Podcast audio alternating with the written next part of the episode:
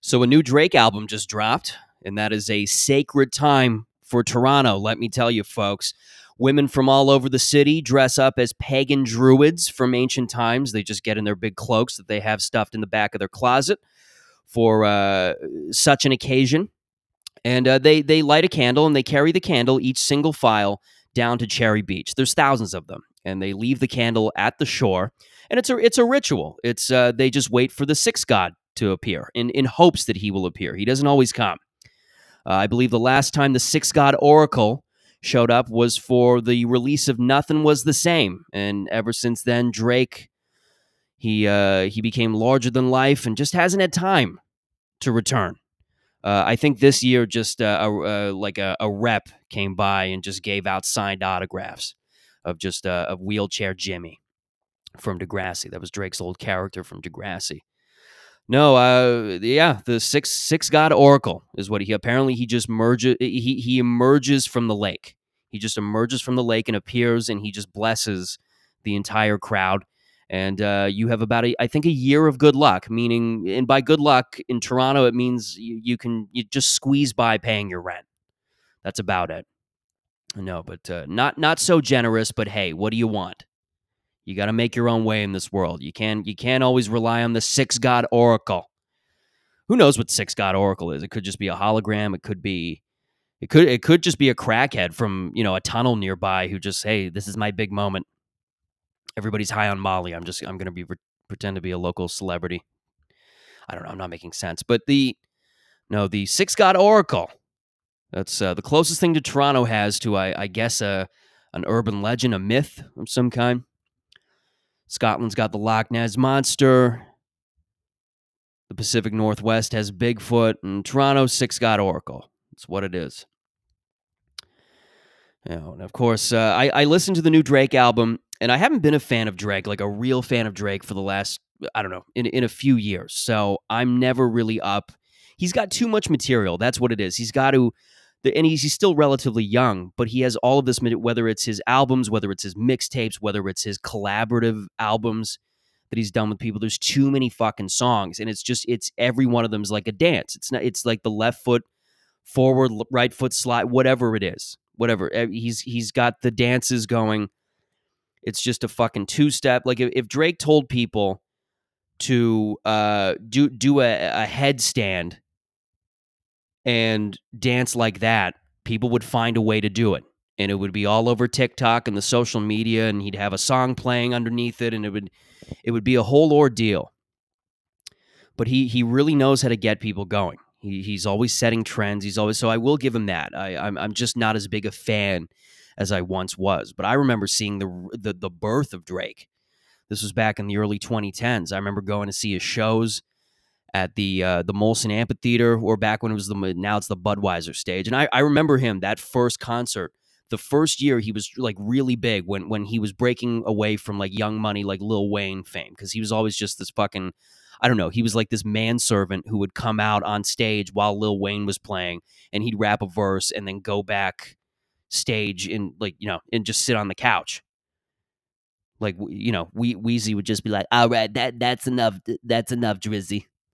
Okay, you can stop talking about flowers and, and, and, your, your, your girlfriend's bed and shit and just go back and just and, and just relax man that was that, that's my best Lil Wayne impression. No, but he was like that. And then I remember seeing him at the Molson Amphitheater. Uh, he didn't even have a fucking album out. I don't think he had like six songs, and he ended up selling this place out. And not only that, but bringing surprise guests. He had Rick Ross come out. He had Kardinal Offishall, and then he had the the fucking one two punch at the end. Eminem came out to perform his Forever verse.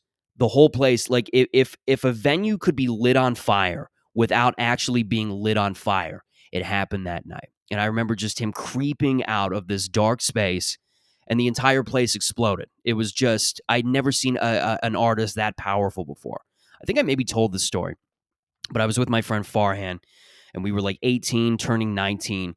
And it was just, that was the coolest thing still to this day. One of the coolest things that I've ever seen.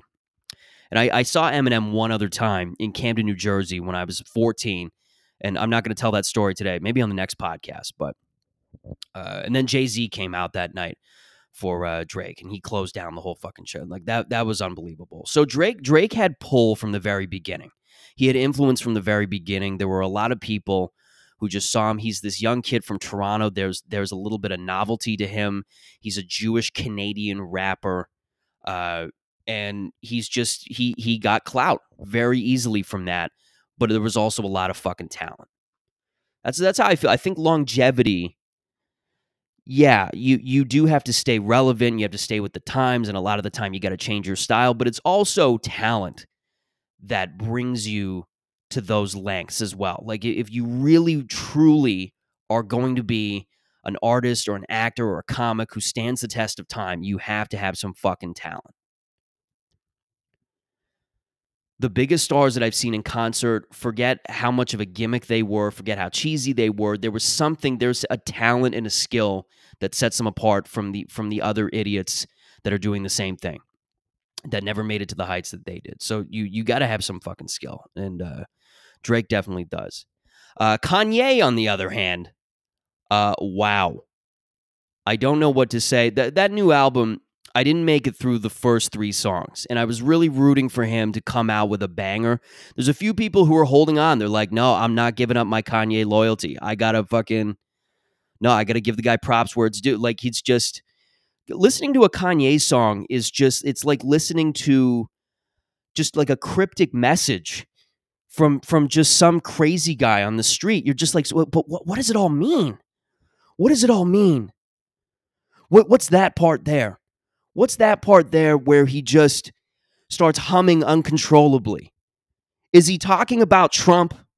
Who who who who is he referencing? and you're just really trying you got you got to sit there with a pad of paper and a pen and just start decoding shit. If if you're really into deciphering what the fucking guy's saying, and I do think that he's a genius. I think that he's a musical genius. I think that the sound that he's brought to not just hip hop but music has been revolutionary in a lot of ways. So he does deserve those props. But yeah, just wasn't a fan of this new album from like the stuff that I heard. It is what it is. I don't know. It, it it, there is such thing as having too big a catalog, and I think guys like Eminem and Drake and Kanye, they've all reached that point. But it is what it is. Like old Kanye, like college dropout, late registration, uh, graduation. Those are classic albums. All all, all the way to um, whatever the one was. Uh, was it 808s and Heartbeats? Whichever one. Uh, the the one from 2010 with like Runaway and shit, whatever. I'll, I'll, I'll probably remember it as soon as I'm finished recording. I always have that issue. Oh man, yeah, but it, it always comes down like this week. It just came down to Drake or Kanye. Who do you got? Who who do you like better?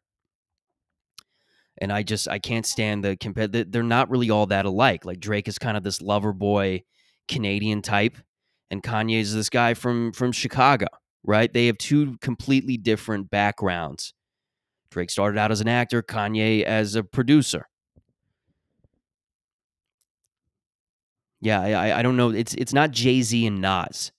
Those are two guys from the same place that had very similar upbringings.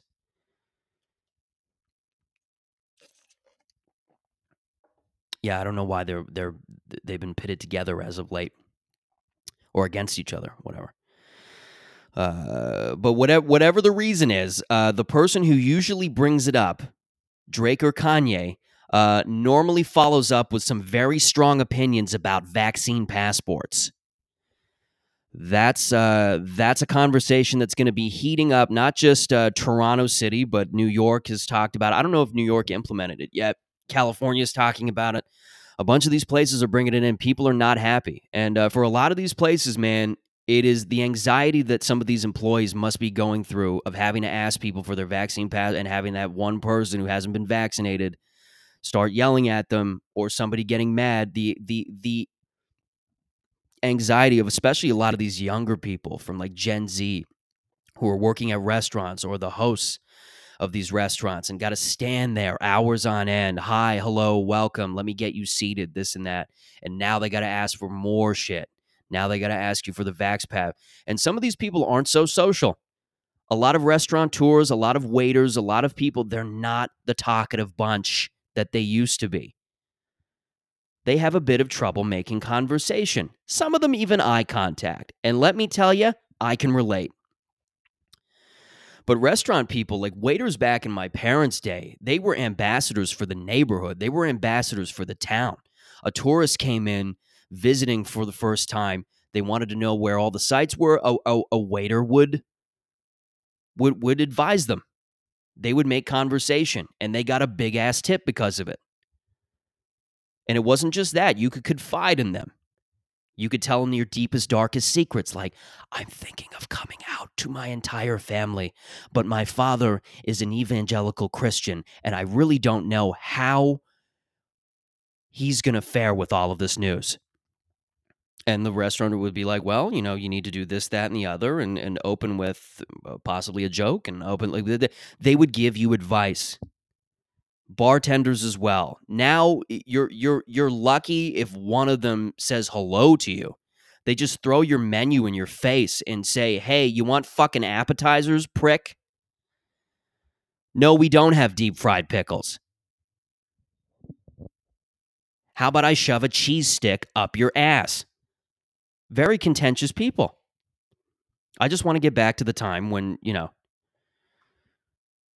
you could just talk to a way and they could act as your therapist.